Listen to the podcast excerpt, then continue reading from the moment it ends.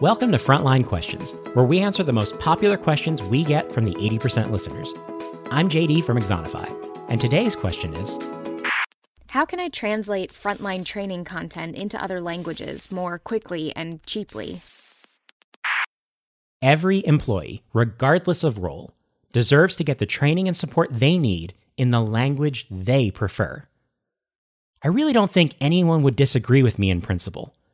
But how exactly do you make this happen, especially at the scale of a large enterprise and with how fast things change in the modern workplace? Think about it. How many countries does your company operate in? How many languages are spoken within those countries? And even within one country, like the United States, how many preferred languages exist within your frontline team? This is why language translation is one of the most practical, important, and challenging problems workplace training teams face. Even smaller companies generate a lot of training and support material, with everything from classroom content to e-learning modules to videos to job aids. Translating every content piece when it's first created can be a long and expensive process. And then you have to keep all of these materials updated as things change. Most training teams simply don't have the time or resources to do this. So they do their best and default to a subset of the most commonly spoken languages, or the languages that are mandated by regulations. This may get them by, but there are still too many employees out there struggling to just understand the information, yet alone learn and apply it.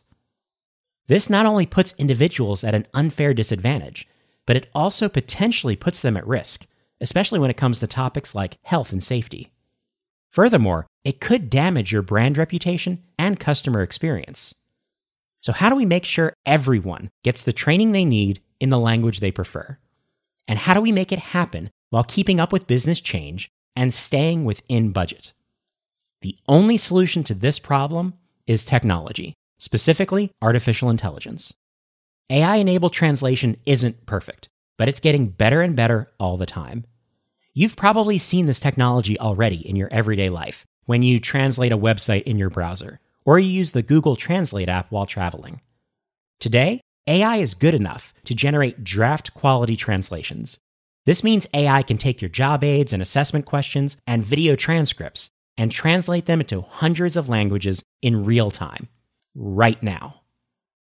This content should still be reviewed by fluent speakers, especially to ensure cultural nuances and proprietary concepts are captured correctly. But the great thing about AI is that every time the content is improved, the technology learns from its mistakes and gets better for the next time. This process is already a lot faster and cheaper than traditional translation services. Some companies augment the technology by assigning a designated group of employees as reviewers to make sure AI-generated translations are accurate before the content is released or updated. And the people don't have to work in corporate training or communication to help make sure their preferred language is accurate. AI translation tools from companies like Google and Microsoft are available and can be explored alongside training technology to solve this problem. So, if you also believe that every employee deserves to receive training in their preferred language, but you don't have the time or resources to make this happen the traditional way, speak with your technology partners about the potential for applying AI-enabled translation. Based on the pace of technology innovation, we're hopefully only a few years away from this challenging problem not being a problem at all. Thanks for your question.